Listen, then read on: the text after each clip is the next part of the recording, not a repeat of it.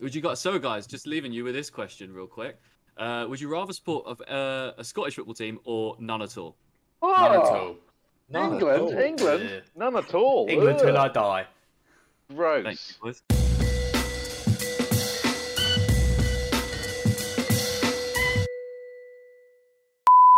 What's going on, everyone? Welcome back to the Footy Fetish Podcast with myself, Alfie, Mark, yo, Bards, hello, and H. Evening. Hello, hello, hello. Nearly a full house today. I think is Ollie still on holiday?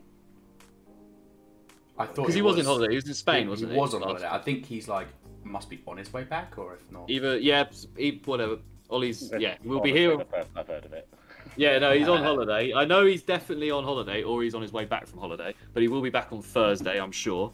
But yeah, welcome back. Obviously, we had a week off. Sorry, an impromptu week off, I guess. Little holiday we gave ourselves. Just a very busy time of year. Funny it felt like that. Yeah, true. Oh my god, just, yeah. A week off podcast.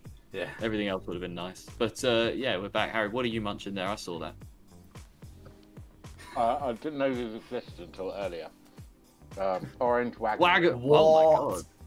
Nice. I haven't had a wagon wheel. Not gonna lie. Well, I haven't had a wagon wheel in ages, man. Nice stuff. And the fairy cake, you know, the tea like cakes. Do you remember the tea cakes? The chocolate. Oh, what, the little red and red and silver packaging. Yeah, man. I've got some of that downstairs. Yeah, banging. Yeah, so banging. Do you remember off topic? Fabulous Baker Boys. What? No.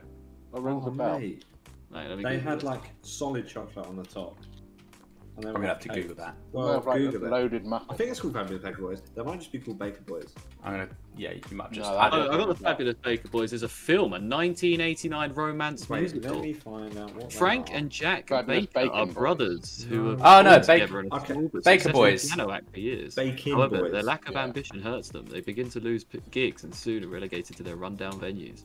I'm just reading out the synopsis of the Fabulous Baker Boys film. Baker Boys. That's a company. So quick. I do remember them. I found the company. It's in Whitney. Millbrook Industrial Estate. Whitney. No fucking clue. Can't beat cakes from an industrial estate. Have you guys had... I know, right, we will... I promise anyone watching, we will get into the football in a minute. But we are talking chocolate and cakes right now. Have you guys had Tony's chocolate? Oh, yeah, it's weird, that. It's banging, though, isn't it? It's at the top of the shelves and it costs too much. Yeah, the real thick chocolate. It is quite expensive, but they do some mad flavours. So chunky. Yeah, they do some really good flavours, though. Yeah. And it is like proper nice chocolate, to be fair. Giving me Willy Wonka vibes. Very, very much Willy Wonkery. Willy Wonkery? Yeah, that makes sense. Remember when the Johnny Depp Wonka film came out and they actually started making Wonka bars? Like. Yeah, that was awesome. They were actually really good. Yeah, man. Yeah, I remember what I know. We're so off topic right now. We will get into the football. Yeah, I remember when I was a kid, my dad's office one year for like a Christmas party thing. They did a Willy Wonka like Wonderland thing in the office and like set it up like mad and everything. And like we went and they had like rides and shit in this office. It was huge. It was mad. Like little ones, you know what I mean. And then like you know they all did it up and everything with all the different rooms and like the chocolate fountain and stuff. It was sick, man. I'm not gonna lie. And you got like a golden ticket to go in and everything. It was pretty sick. Right. But yeah, right, football time, boys. Let's get into it. Yeah, right. Big weekend of football. Unfortunately for me, lost again in the fantasy league and in football. So it was a pretty just taking L's all weekend. Yeah, but it was quite good. You know, we'll start with the Man United Palace game as we have got Bards in the pod this week. Obviously, first game under Rangnick. Am I saying it right? Rangnick. Yes. Yeah. Yeah, his first game in charge. We saw, obviously, he's only had, a few days or like a whatever to get the team together? He had one 45-minute training session, apparently, because the weather was so bad in Manchester that they couldn't really do a lot of training. But, I don't know, a bit confusing because they do have two inside training pitches at Carrington, but apparently they didn't use them. So. Oh, okay. Must have just not bothered. But, yeah, we did sort of see a glimpse of what he's going to bring to this United team with that 4-2-2-2 formation, which I quite liked actually. To be fair, you look better in it. Obviously, the pressing was good. Yeah, it was interesting because it started as a 4-3-3, and then it doesn't. I mean, Fletcher was down there as well. He's our technical director, but he was down there on the bench. So it makes me wonder if he's going to come down a bit and be on his backroom team for a little bit longer, because yeah, he came down and then they swapped to a 4-2-2-2. So yeah, interesting formation. I don't think they'll stick with that, but that, I mean, he has had a lot of success with that in the past. At Leipzig, I think that was the formation he played, so it will certainly be interesting. I don't recall a Premiership team playing that formation for a long time. No, I can't really remember. I feel like Chelsea may have been like a close one. They feel like would have played that at some point, but yeah, no, it was more impressive from you guys. Obviously, you've had the best pressing stats you've ever had since Ferguson, just in this game, obviously, and all that stuff on social media. But one big point that I thought from the game was the choice of wing backs. Now I know that Luke Shaw's injured, so he's not getting in. But Telles and Dalot, you know, Dalot over Wan-Bissaka, you look good. They were sort of, I thought they were two of your best players in the game. What do you think of them two going forward? Yeah, you know what, I'd written Dalot off because he played against Villarreal in our first Champions League game, I think. I can't remember who was subbed on or what, but he looked awful, Dalot, in that game. He looked so off the pace, and he was getting beaten all the time. His just legs weren't working, like they had no connection to his brain at all. But to be fair to him, yeah, he started the last two games and he's done pretty well. I think Wan-Bissaka did need to be dropped, as did Luke Shaw, and I know Luke Shaw's kind of out of the team through injury, but they both need to be dropped because they're both played awfully, to be honest. Wan-Bissaka, I think, is still great defensively, and I think he is quite good going forward. I don't think he gets a lot of credit, but he's not been great in carrying the ball and doing it through a transition. He often gives the ball away, or he plays too many passes backwards. Whereas I think Dalot's obviously always on the front foot, and he's going to be much more attacking orientated. I do think that will come back to sort of bites in the arse defensively, because if we've got Maguire and Lindelof, they're not the quickest. Yeah. So yeah, I do think that could be. There's a lot of change that could still happen there. I do think Wan-Bissaka will be given a shot. And Telles, I really like Telles. I've always wanted to see more of Telles. It just so happened that when we got him, you know, Luke Shaw decided to play the best football he has. But yeah, he lasted for 6 months. He had quite a high profile coming into you guys, didn't he? From Porto, right? Yeah, from Porto. And I definitely think Porto. He was brought in to actually probably replace Luke Shaw. But Luke Shaw, to be fair to him, he delivered, but he's only delivered for 6 months, and he's been here for, I think, for like 6 years now, maybe even longer. So he's not been... And Luke Shaw definitely needs to be dropped.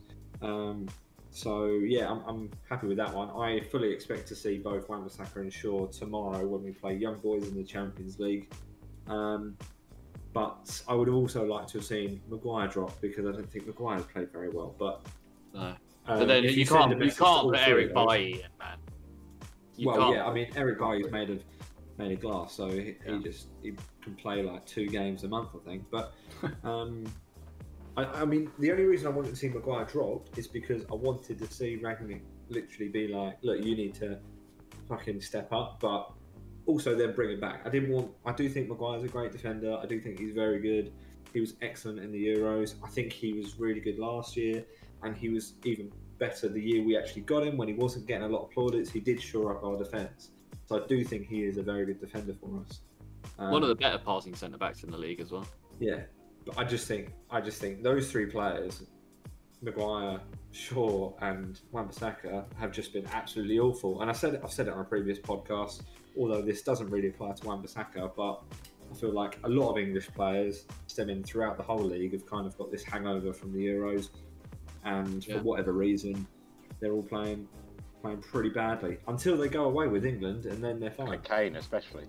Yeah, Kane still searching for that goal, but I guess he got one for the season, isn't he, at the moment? But we'll come on to that later. But I mean, as a first outing for Rangnick, you feel better? Do you think you can go toe to toe with the top four now and push up for that? Yeah, I mean, I think we've got the squad. We've easily got the squad to finish top four. Like, I mean, even under Raleigh, that shouldn't have ever been in question. You know, we've got the squad to do it. We've got a better squad than Tottenham, better squad than West Ham, better squad than Arsenal. and whoever else is going to be challenging around that. So I think top four is nailed on. I don't think we should set our sights on top four. I think we should set our sights on, you know, finishing as high in the league as we can. Question. Do you think, just as a squad, you've got a better squad than either Liverpool, Chelsea or City? Like, are they all better than Man United now, or do you think there is a contention? I think we have. I don't think we've got a better squad than Chelsea. I actually think probably Chelsea and City's are probably the best in the league. And then in terms of, yeah, probably we're probably just under Liverpool, I'd say. Right. Okay. Because I don't think we necessarily. I think in areas, I think we're probably the same, but our midfield is so lacking. Like, I look at the bench for our actual midfield. I'm not talking about our attacking wingers or our fullbacks. That midfield is so weak compared to what Liverpool, you know, have got, that I think that shows. I mean, you've got Oxlade Chamberlain, and he'll do a job for you. Whereas we look at our bench, and we've got Matic or. You know, we've got Fred and McTominay starting, and okay, they seem to be flourishing at the minute, but they weren't before, exactly. Yeah, they weren't before. Yeah, so I don't know. I don't think we're far off like squads in terms of Liverpool's. I think the squad is good. I think. Yeah, I think you're definitely. Oh my god, you default on fourth. Yeah, we've still got one matter. You know, so I think there's. Phil Jones is still on the bench. Yeah, Phil Jones was on the bench against you guys. Oh my god. Yeah, so I wouldn't be surprised if Phil Jones starts in the Champions League tomorrow. Maybe try and get him out in January. You know, give him a game tomorrow, put him in the shop window. Dean Henderson's fallen off the face of the earth as well, hasn't he? Yeah, but he had long COVID. Yeah. So like he didn't come back, and then you know De Gea, to be fair to him, he came back to training early. He developed with the. His game with the goalkeeping coach, and he's been in form. I can't say you need to drop De Gea because, you know, I just can't see that happening. I think if anything, we might see tomorrow's going to be really interesting. You might see Dean Henderson tomorrow because if I was Rangnick, I'd want to see as many players as I can in a competitive situation. Now we've already qualified. Young Boys aren't really doing very well. I think they've lost and drawn their last two games. So, you know, what an opportunity that would be to have Dean Henderson start. You will still have Wan-Bissaka and Luke Shaw as fullbacks. They're starting fullbacks. They're no mugs. You probably still have Maguire because he's your captain. Probably still play Ronaldo because, you know, Ronaldo's Mr. Champions League. And then in your midfield, that's when you can start Donny. So, like, that's still a really strong team to play tomorrow, but it's actually totally different to the one that he has been playing. So you could see a lot of these keepers, a lot of these players play tomorrow. And if he wants to see what Dean Henderson's like coming out of this goal and, you know, using his feet compared to De Gea, then he very much might do that. So I think tomorrow will be interesting in terms of who he plays on the pitch. Because I'd like to see it as well. You know, I want to see what these players can do in this system. Yeah. One person I do want to talk about is Mason Greenwood. Now, we spoke earlier on in the season, you know, obviously about Ronaldo's impact on Greenwood. And now with this, you know, potential 4-2-2-2 formation with Ronaldo and Rashford going up, with obviously Greenwood's now not going to play in one of the Sancho or Fernandes roles. Could it now hinder, do you think? Because I thought it hindered him anyway, Ronaldo coming in. Do you think it now can? Because there's another, you know, Rashford and Ronaldo, you can't not start them two. Yeah, but also Rashford's not been playing. I wouldn't say Rashford's been playing too great, to be honest, in terms of his performances. I know he's got an assist, but like, I think he's still coming back from injury as well. Greenwood's had COVID, so he's literally just come back. I think last two games, so I can understand him not starting. And yeah. Sancho, in those two games, Sancho's suddenly had two good games, you know. So that's true. I think that's why Sancho's starting. But I think there's opportunity to totally rotate in this front. I think under the system, you're probably going to see Ronaldo give an hour to 70 minutes, especially if he's pressing, because I think on the weekend against Palace, it might have been Arsenal, but I think it was Palace. You saw him pressing, and he actually said to the bench, he was like, it looked like he had a hamstring injury, but he was like, no, I'm done. He was like, let's get me off and get someone else on. So you could see he was pressing more. It just meant he was exerting more energy in that game. But he's so fit they'll probably recover in time to do like 2 or 3 games a week. Yeah. And also in that, you know, you're going to play different styles. And I think Greenwood can benefit from being on either side and then going in the centre. I mean, in the Champions League as well, when it was Carrick was in charge, you had Ronaldo actually start on the left, Rashford through the middle, and Sancho down the right. So that shows the interchange in that front three, which to me, you know, if you play Greenwood and you're still playing Ronaldo, you know, they can switch to whatever side you want. And with the 4-2-2, obviously you're going to play you're playing two like sort of strikers, aren't you? Really? So, yeah. Yeah, that could also work as well. Striker more now. Yeah. Because it is mental, like what Ole. Like now, it's evident. Like it's kind of crazy. Man United having an actual football, like a manager with a football brain. No offense to Ole or whatever, but having someone like that in now that can, you know, change the style of play, play Greenwood as a striker, not, you know, forcibly move every player to move into a position that they don't want to play in. That Ole seemed to have done. Fred looks better, to be fair. Yeah, I mean, Fred. This is the thing with Fred. He looked good, and he did look good under Ole in periods, and that's why Ole kept playing him, because he did look good. The issue with Fred is he'll do something so world class, or he'll look world class, but in the same game he will look so amateurish. Yeah, like he stepping on De Gea's ankle is so amateurish, so stupid, and then in Chelsea he gets the ball and all you got to do is give it to Ronaldo. But no, he tries to chip in the keeper. Yeah. And it's like, you do things so... But his pressing is so good. And it's like, you do things so well and then so badly in the same game. That's why there's this frustration with him. But also, at the minute, he's not being... It seemed like before, later in Ole's reign, he was being played as a CDM more. Yeah. Or he'd be the one to link up play from the back line to the midfield. He's not that guy to play balls, because as well, if he gets closed down, he gets rushed into things, or he makes a stupid pass that's, you know, not strong enough or doesn't reach the man. So Rangnick is now playing him kind of further forward or just doing the press, which is probably what he's good at. So I think it's too early to get on the Fred bandwagon. I do like Fred, and my dad hates Fred, and I've always given Fred like a pass, but I have been... I've been unable to give the guy a pass lately because he's been that bad, or he's done something so ridiculous. So I think it's the way Ole's utilising him was a lot of it. Like, yeah, like you say, he never was.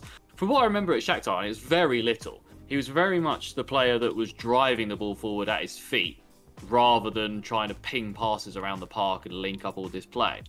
And that's sort of what Ole was trying to make him do, which it looked a bit like, from what I saw anyway, the limited I saw of the Palace game, it looked like he was sort of trying to take the ball up the pitch a bit more himself. But this is where I think we're like, I know he's played some really good games under Ole, or he's looked like, you know, he's been utilised. He's looked like, he's hounded players like next to McTominay, which is why he's probably in that role. And he in training, all I hear about, and you probably see it as well in the way the managers like speak to Fred after the games. It's like the managers love him, and Carrick loved him, and Ole loved him, and I think Rangnick's going to love him. So there must be something that he does in training, which you just love his attitude, you love his spirit, and I understand that, and I think that is a big part of football. Yeah. You know, and especially if he's going to run his socks off for 90 minutes, because you know you have players that are tired by 70 minutes, and yeah, it's bloody knackering. But if he's got that extra 20 minutes in him, that's massive for any player. But it is that ability to do something so good and then something so ridiculous in the same game, which is infuriating. And I think under Ole was playing him, and probably rightly so, but he was doing something so ridiculous in those games, and it was like, at what point do you blame Ole, or do you start to blame the player? And I think people were crying out for Ole to not play Fred and McTominay because they knew it would cost Ole his job. And I think in the end it did, but I also don't think that's really on Ole. I think that's, you know, Fred's got to do better. And now he's now. Now it's probably doing a bit better. Yeah, now it's probably doing a bit better. It's that deep. Yeah, we'll see. I know what you, I do know how you feel though, because you have Fred and I have Jordan Ayew. And he is a player that can do some great stuff. Like, he's the player that you want to start against United and City. You know, he played against City. He was fantastic in the game against City. But my lord, he is like, he just has no technical ability, like none whatsoever, no awareness, nothing. Like, it's just, it's insane. Like, how he didn't score against you guys was unreal. Or how someone, one of the three players that were in the 6-yard box didn't just turn the fucking ball in either. Like, I don't know. Yeah, I think just, that was more it, wasn't it? We struggled to create chances in this, and this, I mean, we've struggled to create chances for weeks now. Since James McArthur and Joachim Anderson have gone out, we have been absolutely dreadful. Absolutely dreadful, and hopefully those boys can come back soon. Yeah, I thought, to be honest, I thought we kind of deserved a draw in this game, but fair play to United for getting the win. The Fred goal took a deflection, it looked like, from me. I only saw a couple of angles from it, but it looked like it took a deflection off of someone. But yeah, I don't know. Palace, we'll see how it goes, man. I don't think we'll get relegated, but it's a bit more squeaky bum time than it was a few weeks ago when we were 9th. But I think we'll be fine. H, did you have much to say on the Man United Palace game? Did you see it, or? I only saw the highlights of it. It did look like United were being a lot more positive, even if they weren't scoring like in the first half. Their heads didn't seem to drop like they would have done a couple of weeks ago under Ollie, and that made a big difference. Like you're saying about Tellez, I thought from what I saw, he looked like he was really getting involved, making a difference. And yeah, just a bit of brilliance from Fred out of all people to win it. Do you know what I want to say on this game? And it's similar to what we were saying earlier, Alfie, is that I was desperate to watch this game, right, as a United fan. But also, Palace and United games have always been pretty good in the past. Yeah, it's always been a few goals. And with it being a Sunday, I was like, somewhere must have this game. It's 2 p.m. Like, somewhere must have it. There was 3 2 p.m. kickoffs and none of them were on television.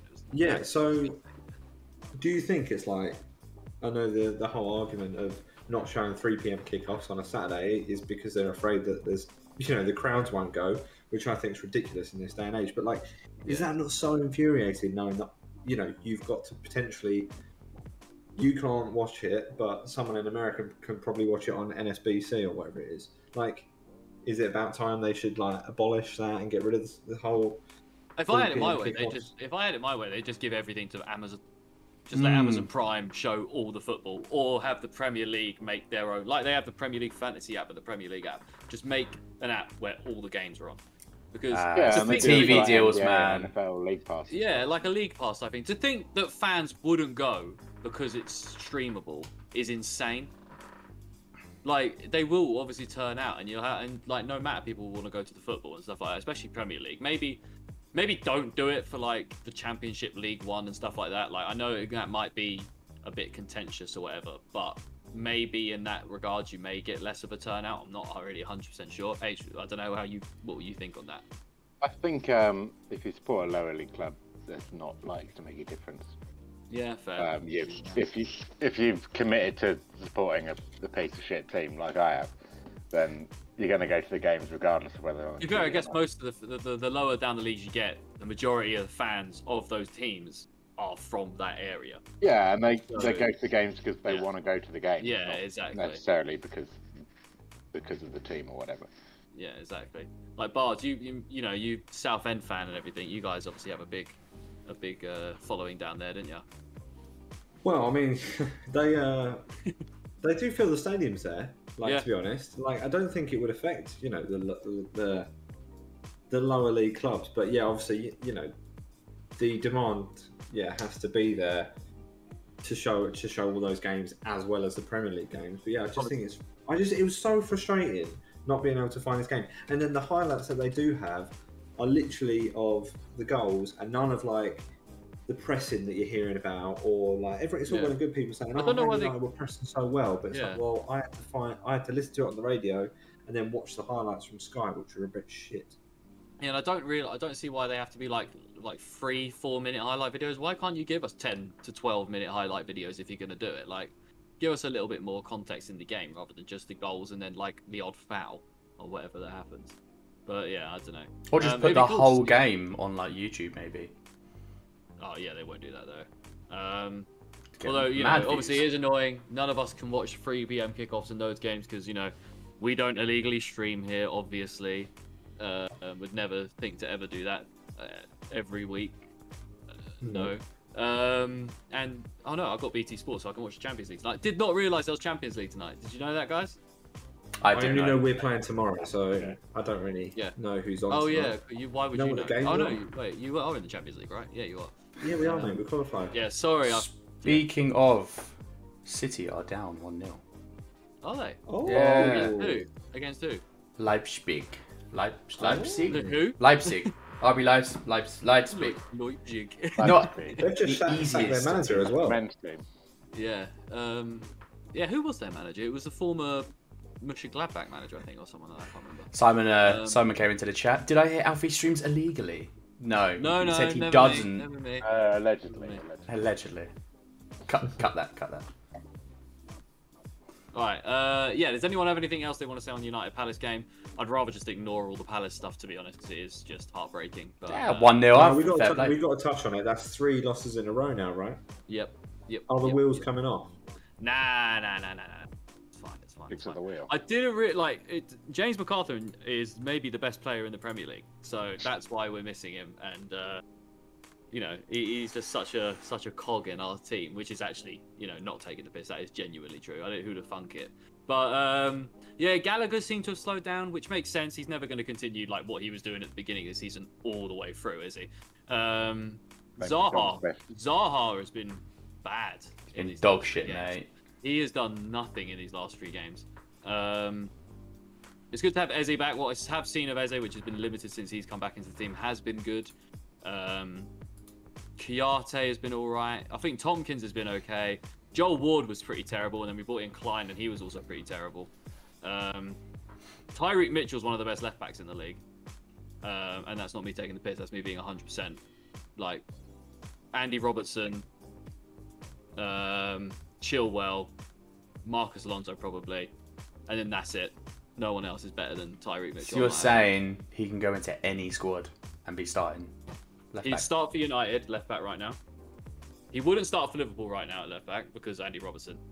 He'd start at Arsenal. So he's not better than Andy Robertson? No, I didn't say he was. I said I had Andy Robertson, Chilwell, and I think it was Alonso ahead of him.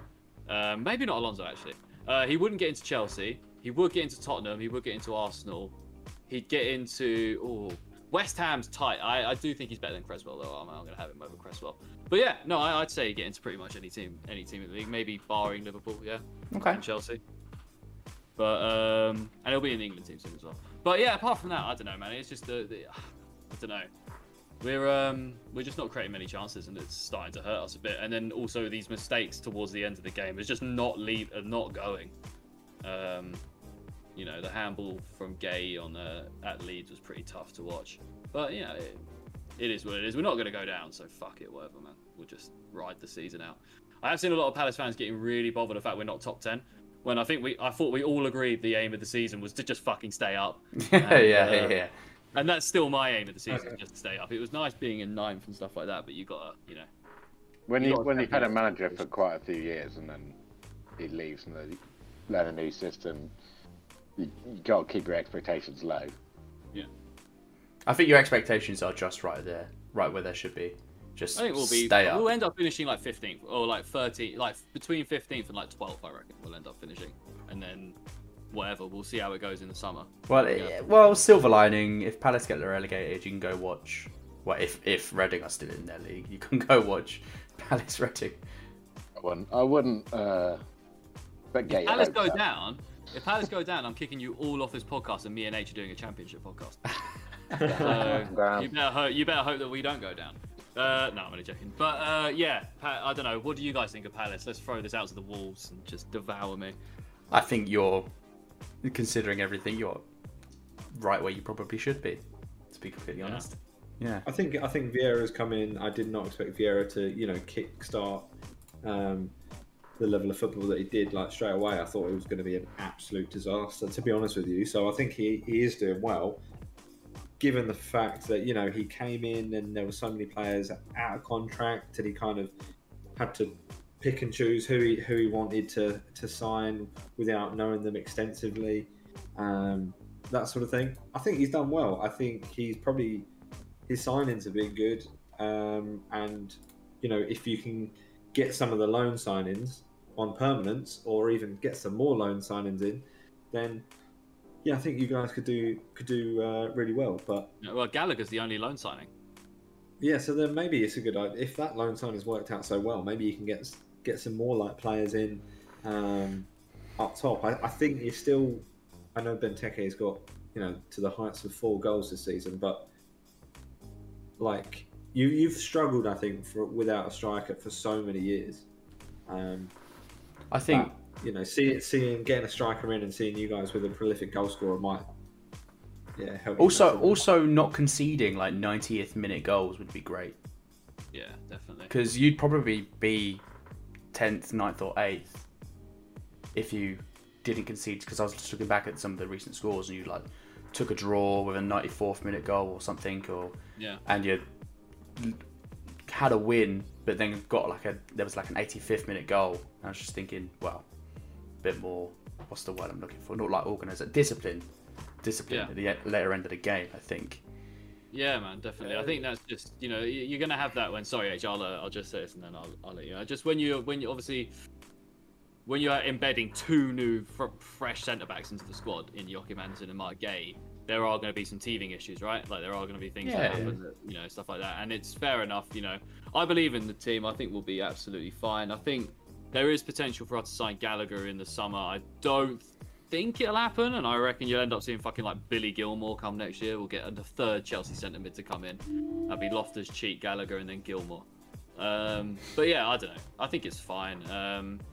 Benteke, I actually think has been pretty decent. I think he still lacks that like real clinical finishing. Like he should have scored against Leeds. I don't know how he missed that header. But yeah, I mean, he's doing all right. You say 4 goals. Ronaldo's only got 6. I mean, every time you think, oh, that's it for Benteke, you're like, oh, okay, now he starts scoring. Yeah. Yeah, and he's way better in the air than Ronaldo is anyway. Fair enough. What? Way better in the air. You're not serious, are you? Huh? You're not serious, are you? Oh, are you joking? Benteke would batter Ronaldo, mate. Yeah, I'm not talking about a fist fight. How many? No, what header? Yeah, you mean like you cross the ball in, cheeky 100%, header? 100%, yeah. All right. Just keep thinking of that Gino meme where he turns at Gordon and is like, "You have to be joking. You got to say something." I'm Roy Keane right now. You know when he's like, "Really? You're joking." No, yeah, I don't know. But Ronaldo, we haven't really spoken about Ronaldo. We haven't really spoken about Ronaldo this podcast. He's past his best. Why would you when you could talk about Benteke? Yeah, sure. He is past his best though, isn't he, Mark? Like, massively, yeah. Everyone keeps talking about how he's only in Man United for the shirt sales. Yeah. If he would have been at City. He would have been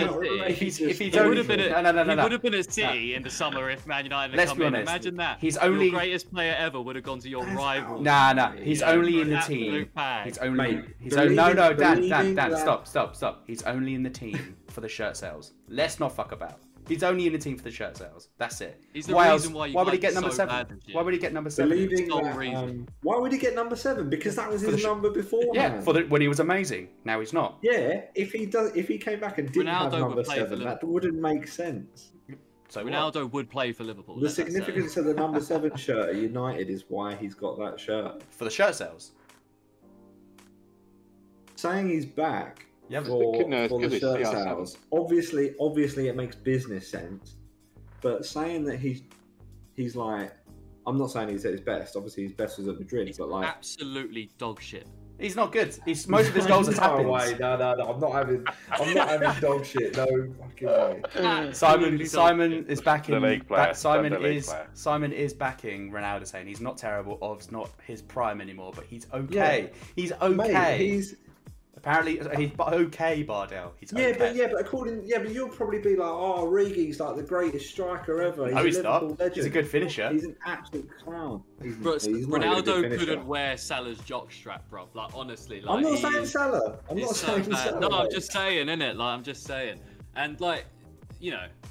He should have gone City. I don't know why he did the stupid thing and went to Man United. He should have gone to City, man. Yeah. He'd be winning, you know, they'd be you might as well go back somewhere. Because he weren't really going to go City and it was money. All of course a PR he was going to go City. No, yes, he was. Mate, bro, he'd go Liverpool. He'd go Liverpool, bro. Mate, I'm smart enough to know, and so should you, to know that George Mendes put that whole thing together to get him a move. He was never going to go to Man City.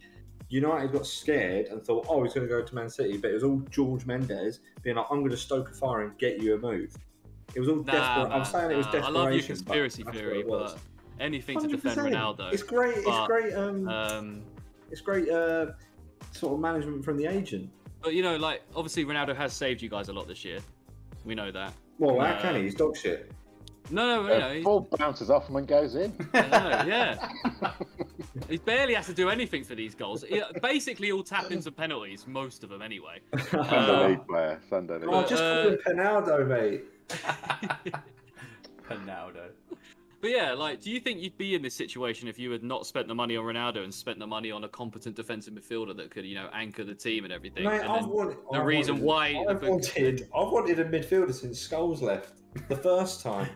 No, but it's a genuine question. It's a genuine question. Do you think if you hadn't have if you had just gone, you know what, let's not waste the money on a 37-year-old past it, you know, attacker, and let's get in a competent centre midfielder that can anchor the defence and not have, you know, not leave all these massive gaps that have, you know, obviously let you concede a load of goals this year, which has then led to Ronaldo having to save you all this time, which is now he's getting all plaudits for. But in actual fact, maybe it's his fault for why you're in that position in the first place.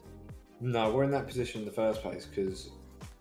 We didn't recognise that, and we thought, oh, Fred and McTominay are a great pairing. That's why we're in that situation. Ronaldo coming in is pretty much a godsend. Otherwise, we'll have Martial up top and Cavani, who can't stay fit for more than two games. And Cavani can't stay fit for more than two games. I love it. At least he works. At least he runs for the ball. Yeah, mate, but for two games. Ronaldo's done it for one. Ronaldo's done it for one game, and he had to be taken off. Yeah, but how many goals has Ronaldo scored? Cavani can't play because he's injured, man. Define a goal. You know when they define a goal. Define a goal. Because tap-ins, like Harry said. Define a goal. It just hits him and goes in. You'll have Martial. I love this podcast. You'll have Martial up top, and that is just not happening. So define a goal. I love it. Let's move on. Like 1 year in, and we're 35 minutes on United.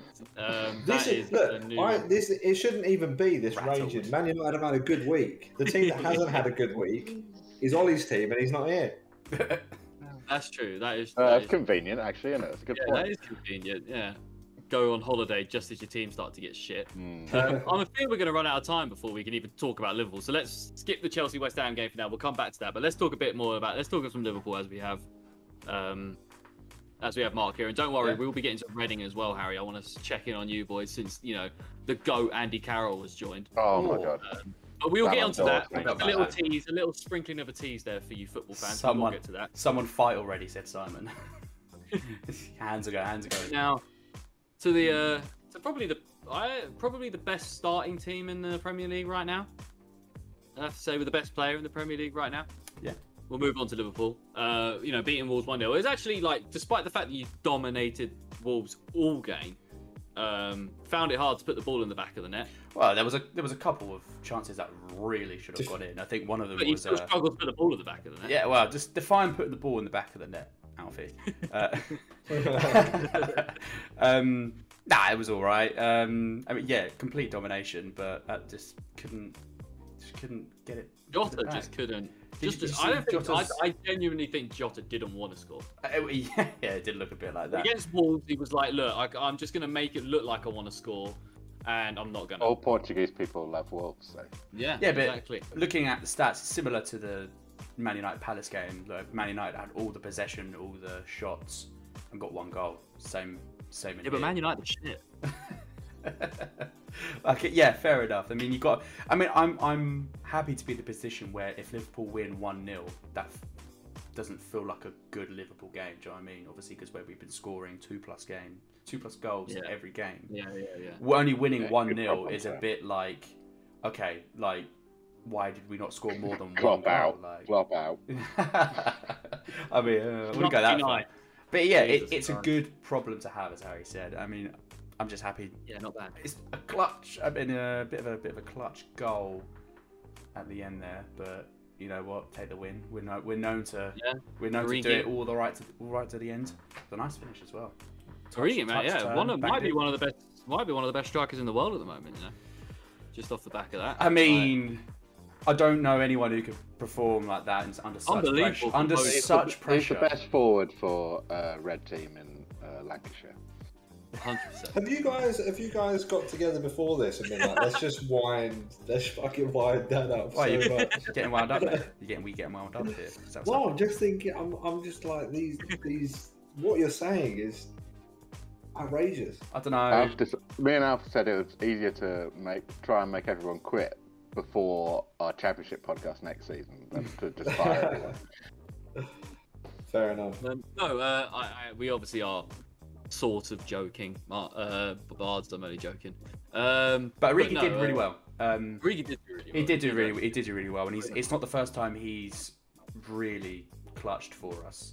Although we do always talk about the times that Origi saves Liverpool and does stuff, but what about all the times, which is most of the time, where he comes on and does absolutely fuck all? 99% of the time. Yeah. I mean, true. Not arguing that point, but he'll always be a hero though for that. For the Champions League alone, he's done enough to. It's a weird thing to say for the Champions League alone. Like that would be like. With Torres at Chelsea, he scored that. He did. Sure. Absolutely shit for ages, but scored such a massive goal that made Gary Neville come in his pants. They'll always remember him. Thiago had some chances in this game. He didn't really take them, or had a chance where he had multiple chances in the same chance from the corner and just couldn't put it in the back of the net. Apart from that, Mane again had another chance. But Saar made a save. That's Saar keeping pretty good. I didn't really know much about him before he joined the Wolves this year, but he's been pretty decent, man. Who? Sorry, I didn't hear that. Saar. Wolves keeper. Yeah. Oh yeah, no, he's been pretty good lately. But Salah getting another assist. I think it's only one or two games. That's it this season where he hasn't scored or assisted. I think. Yeah, it's like I think I saw a stat the other day. I think all competitions it was like 18 consecutive games or something like that, where he's had an involvement. Yeah, but Messi had a better year, guys. Come on, that's true. He's on fire, annoyingly. Yeah, it's insane. 13 goals and 9 assists. Do you think you guys will re-sign him? Because he said he wants to join you guys, but he's also he's very much made it clear that he thinks that, obviously and rightfully so, I guess, whatever financial amount they put on his name for a contract is how much he means to the club. No, yeah. And he wants an absolute bag. Liverpool FSG maybe aren't necessarily prepared to give him the bag that he wants. But this is insane. This is where the amount he has done and is doing and will do for the club outweighs probably what we're going to pay for him. It's all about shirt sales, isn't it? Imagine if you sell next year's kit with Salah on the back. Be fun. Get the money back. I heard Ronaldo's going to Barcelona next year. No, I actually did see that on Twitter. No way, you're joking. Mm-hmm. No, I'm not joking. I did see that on Twitter. Oh, fuck. But yeah, it's definitely not. How are they getting this money? Yeah, I don't know. Was he signed a 2-year contract? Oh, they get the money from the shirt sales. Yeah, I think it was 2 years. Yeah, shirt sales. 2 years, fair enough. Oh god, what a waste. But no, yeah. So they should give them Salah. They should give Salah whatever he wants. I've read some of the on some of the interviews I have read Salah where they've sort of on Instagram where they copy and paste it onto an Instagram post where Salah's like, oh, of course I want to stay, love this club, playing top flight football, whatever, but he's like, but it's not down to me. And I'm like, oh fuck, it just doesn't sound like it's going anywhere, or it doesn't sound. Surely as well though, Klopp must be in SFG's ear, right? Like get him signed, you know. I reckon he's on his way out, Klopp. Yeah, and FSG probably like who? What do you reckon? He's got like 1 or 2 years left. Which of our companies do you work for? I'll be honest. How do you spell Jurgen? The amount of moaning he does on a week-to-week basis, he must hate his job. Like, all it is just constant moaning about everything. Like, he was such a lovable character when he came into the league, and now it's like, oh, fucking hell, what's he going to moan about this week? Well, the physicality of the Premier League, the speed at which they play, the fans yelling stuff at players. Like, Jesus Christ, come on. If it's not, anything crazy, then, fair enough. But, it's just, I don't know. I can see him leaving very soon. I can see him leaving very soon and just getting fed up with everything, basically. Yeah, his character has changed a fair bit since Salah, to be fair, I'll admit that. Yeah. I mean, if you don't re-sign Salah, then that could be like the catalyst for something that could, break the relationship. I agree. And it could all just fall from there. If they don't re-sign Salah, they don't want to win. Yeah, that's literally it. Like, they're not going to win. They're not going to. If take Salah out of this Premier League, out of this Liverpool team, they drop off out the top four. Simon redeemed a hydrate, and I have to drink my cold tea. Well, if they dropped out of the top four just off the back of Van Dijk being injured, then yeah, it's totally plausible that you take Salah out. Then yeah, 100%. But yeah, it's interesting. I don't know. Obviously, look at the Premier League table at the moment. City top with 35, Liverpool got 34 in second, and Chelsea in third with 33. We officially have a title race on our hands, boys. Yeah, boy. A proper title race. I think it was something like Saturday morning. Chelsea dropped third. I know, man. It's crazy. I think Saturday morning, obviously, Chelsea went in top of the league. And then I think by the afternoon, Liverpool were then top of the league. And then by the evening, City were top of the league. It's a lot. I hope this can happen week in, week out, man. It's fucking awesome. That's what I'm kind of happy looking at the goal difference of 32 for Liverpool as well, thinking, because I know there was times where we were kind of a little bit fucked with that. So it's a good goal. West Ham are beating all three this season as well. Yeah. Yeah. Didn't beat United. You aren't in the three. Yeah, no, just fine. We definitely are. But they didn't beat us either, so it's fine. But yeah, I don't know. Liverpool could win. Do you think you're going to win it, Mark? Obviously, but do you think you're going to win it, really? I mean, realistically, it's probably going to be this tight all the way up until the final hurdles, final few game weeks, I think. Unless there's injuries, I don't see any team letting up massively.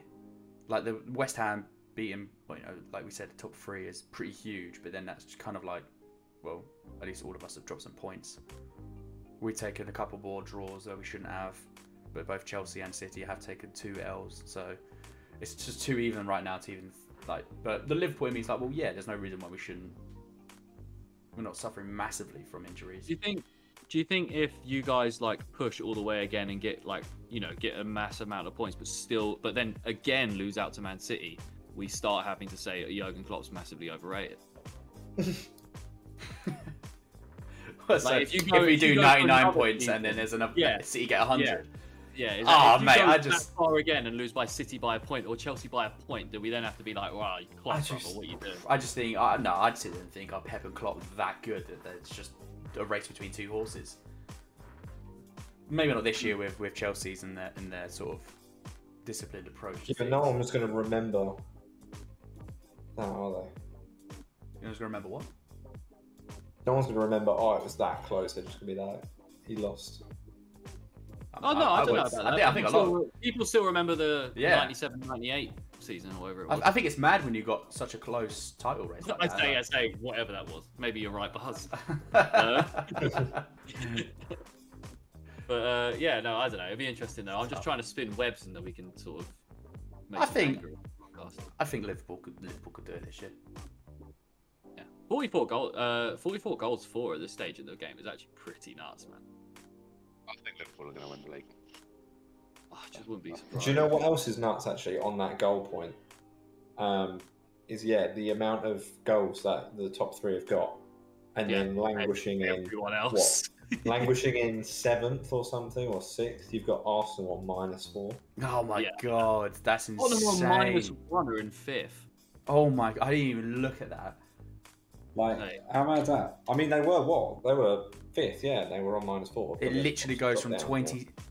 Well, where am I looking? It goes from 9 to -1. Yeah. It goes from 26 to 9. What the fuck? Yeah, man, insane. It should be interesting. I'm looking forward to seeing. It would be nice if Man United could get in there, because it would have been cool if United were in the title race this season with Liverpool, City, and Chelsea. Like, yeah, I mean, it's good. It's good that it's a three kind of horse race. I did think it was going to be, you know, 4 teams literally fighting out. Yeah. But I suppose, you know, 4 might be too much to ask. Yeah, when you talk about but it's good that it's 3. It does change it up, doesn't it? It's good. Was that with Hendry? We were talking about that. Why Ronaldo came into the league on the group chat? Potentially. We were talking about the goal. I said he's not in to be in gold. He's not in there for the golden boot, and I was like, yes. Oh yeah. Yeah. He's won every single game for United by scoring a goal. He's won every single game for United, but he's not there. That's just wrong, just incorrect. Yeah. Like inarguably incorrect. Well, I bet you low-key hate it when you got Hendry on side. Yeah. Rarity. It hinders your points. You're like, fuck. It's like I understand what you're saying, but I need someone else to make that argument. We actually need to talk about Hendry. We need to get him on this podcast ASAP, Rocky, and talk about some Arsenal. So I want to get some outrageous points going. But right, we need to touch on this game before we finish, because we have spent basically 48 minutes talking about Man United and Liverpool, which is what I assumed we were probably going to do anyway. But yeah, West Ham beating Chelsea 3-2, and one of the best game. Maybe I had this as my game of the season so far. That's crazy. It was unreal, man. Although it was sort of like Mendy's worst game of his Chelsea career as well. Yeah. The Bowen penalty was just terrible. But the back pass wasn't so great. Bad back pass. But then he took a touch, and he took a horrible touch, and then fouled Bowen, who had maybe his game of the season actually. And all those people that were, you know, all those people that were slamming the reports that Liverpool wanted them were probably like, Liverpool probably take him now. I just found out he's going in with Danny Daughter's Dyer. Danny Dyer's daughter. He's going out with Danny Dyer's daughter. Oh, what a word, fumble. I'm not even going to attempt to say that. Danny Dyer. Mate, I thought she was going out with some guy who sold like fake diamonds. That's what I thought as well. I thought her baby daddy got done for fraud, allegedly, I think. I can't remember. Well, that's probably why she'd not got out of it. Yeah, maybe she likes a bad boy. I don't know. And who are worse boys than irons? Yeah. But yeah, no, it was a pretty good game. Obviously, Mason Mount, by the way. Goal of the month. Potentially goal of the season. Oh, what? His little volley? That volley at that, you know, just into the tight angle of the fucking near post, like low. Oh, unreal, man. Composure. Yeah. Turns out having your tonsils out makes you a better footballer. Might have to get mine taken out. But it was a great goal. And then obviously West Ham just, you know, their pressing was phenomenal throughout. They frustrated Chelsea so much. Bowen, you know, scored. He then got a goal, and he then got a goal himself, which was a great strike as well. Yeah, could be up there for goal of the month as well. And then the one we have to talk about is obviously the winner, the Masuaku goal. Did he mean it, boys, or did he not? No, didn't mean it. He said on Twitter that. He said on Twitter he didn't mean it. Okay, I didn't know that one. Yeah, no, fair. He definitely did not mean that. Yeah, no, he looked like. I love how he celebrated, like as if he did. Yeah. You got to own it in the moment, haven't you? Yeah. Like, that was me. That was all me. Yeah, that's what I do. It reminded me of a worse version of the a much worse version of the Papi Cisse goal against Chelsea. But yeah, it was obviously like, you know, took the touch off Loftus-Cheek. Mendy couldn't get there. He's obviously expecting the cross. Yeah, fully expecting the cross. And it just didn't come to fruition for Chelsea. It was a great result from West Ham. Moyes obviously doing the bits, you know. So I can't remember who it was, but I was chatting to someone earlier about, like, because it was about Everton potentially bringing in Jose Mourinho as their manager and not maybe moving forward, like, and what they did with Rafa, you know, how, like, it feels like not many clubs nowadays would opt for an older manager over a young new one to bring in their new philosophies and stuff. And I was thinking probably the last one that's actually worked of bringing in an older manager that knows the game rather than the younger ones, probably Moyes, right, at West Ham. I can't really think of anyone else that's come in and does such like a really incredible job. I see Jose go to United and to Spurs, and neither of them worked out very well. Yeah, I mean, Moyes is doing a fantastic job. I think it's his kind of like redemption has taken. It has taken a long while. Let's not, you know, exclude that. He went to Sociedad, got sacked. He went to West Ham the first time, got sacked. He was at Sunderland, got sacked. Like, he's been put through the ringer. He was sacked by West Ham though, because he did keep him up. Yeah, yeah. I mean, you know, and they went to you know, look how that turned out going for Pellegrini. But yeah, I think he's playing. What I like about this side is it's almost like the Everton side, or that's the vibe I'm getting. Yeah, and that Everton side was good to watch sometimes, or at least there was more about that side. There was like passion behind it, and this is the first time, you know, I've seen a West Ham side where the West Ham fans aren't actually moaning. They're not complaining about the stadium or the style of play or the management or even the players. It's you know, so bad. And but before, they've always had like one player like Payet or just, you know, a player that's always stood out and been unbelievable. And yet they were. But this team has got so many good things about it. I think that's the difference. Mm-hmm. So it will be interesting, you know, what happens if you do take Rice out of that team. Let's say got injured, then it'll be interesting to see what happens. But, you know, they've got players around around Rice that are also really good in their own right, and their own fantastic seasons. Mm. Rice only lost the ball like once. I don't know. I have no idea. Would you pay 100 million for Rice? No. He's one of the only players that hasn't seemed to suffer from that Euro hangover you mentioned earlier. True. But he's actually, if anything, been even better than he was at the Euros. I'd say potentially Calvin Phillips, because I don't think Calvin Phillips has necessarily been the problem at Leeds. He was injured for a while as well, I think. Yeah, but since he's come back in the team, I think Phillips has been pretty good, to be fair. From a United point of view, you know, crying out for a DM, Rice is like perfect, but I wouldn't pay 100 mil. And I'd probably go for Phillips because I think he'd be half of that, and I think he'd be he is good. I don't think he's as good as Rice, but he's a good player. But I think he'd be the cheaper option. I would actually go for the cheaper option in this instance. Yeah, I guess Bellingham didn't play much at Euros, did he? Because he's been fantastic this season so far. Yeah, he did, but he's looking so good. I think he's going to go Liverpool. I think it's got to. Yeah, I think so too. I think so. Like, he'll end up Liverpool. Mate, he's one of them players. You get a bit emotional talking about how good he is and how much potential he has, because you're like, oh, he's a fucking England player. Yeah. Like, obviously, I know we've had it with Wayne Rooney in the past and players like that before, but it feels like for us, this is our first sort of player that's like that. Yeah, it's the come up. You know what I mean? Yeah. But one thing I wanted to ask you guys before we leave, it is regarding Chelsea, and it's regarding Kai Havertz. Is this? Can we successfully say that Kai Havertz is now a flop at Chelsea? And was it a regrettable move, do you think, to sign him?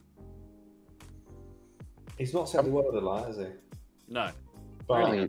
He has got some. He's got some important goals for them. I think that's the issue. But he's missed a lot of chances as well. Yeah, I don't think it would be a lot of Chelsea over the last 2 years. I mean, who's the bigger flop, him or Werner? I'd rather have Werner. Really? Yeah. Well, I think Werner actually didn't have a bad year last year. Yeah, like Werner sets up stuff. Like Kai Havertz is not really doing much assist-wise.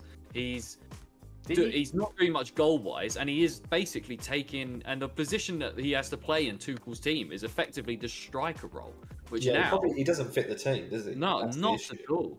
It's been a lot better than Ziyech. I don't even think he has been better than Ziyech, man. Ziyech's been really good over the last, like, I'd probably say month and a bit. Was it Havertz or Ziyech that assisted that Mason Mount goal? Ziyech. Oh, okay. Yeah. Afterwards. Well, it definitely wasn't Havertz. I had him in a fantasy league. Oh, okay. I can tell you, Havertz has done nothing this season. That's where it's coming from. That's where the hate is. But he has still done nothing. But this was something I wanted to talk to you about, because obviously, like with where he plays in the team, you know, Lukaku or Werner, you're probably picking them two over Havertz right now. And are you really starting Havertz over Mount or no? Really, Hudson Odoi, probably not. Pulisic, when he's probably 100% fit, probably not. I wouldn't even start him over Ziyech right now because I guess he's more of a winger. But I don't know, man. It's interesting. And like Ruben Loftus-Cheek now coming to the team.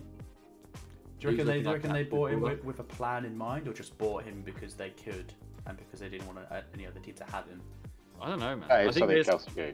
I think that's why they bought Werner. Yeah. Liverpool wanted him. Yeah. And then there was a lot of hype.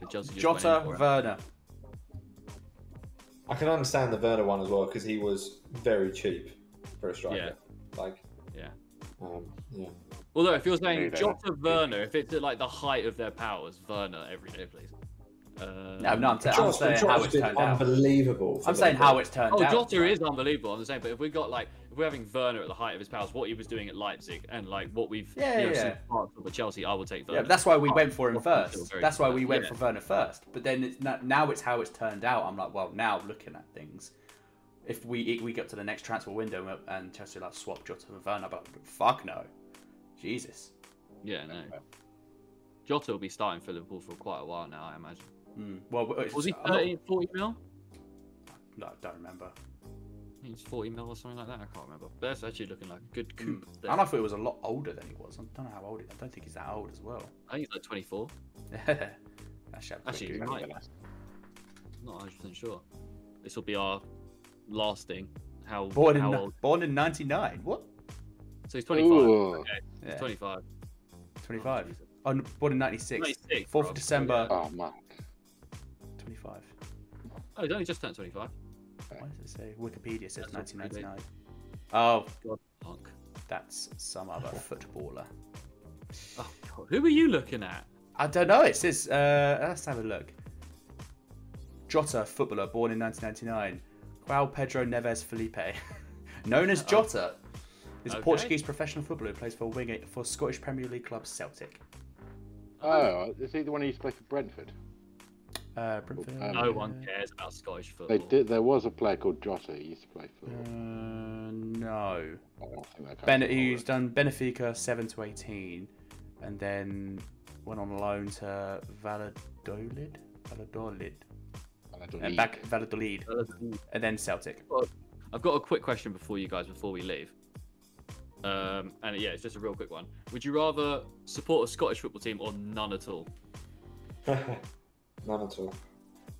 None at all. I don't know. I'd support a Scottish football team. I was going to say I would support a Scottish team. Oh, I'd pick a lower league team though, so there's actually something exciting to pay attention.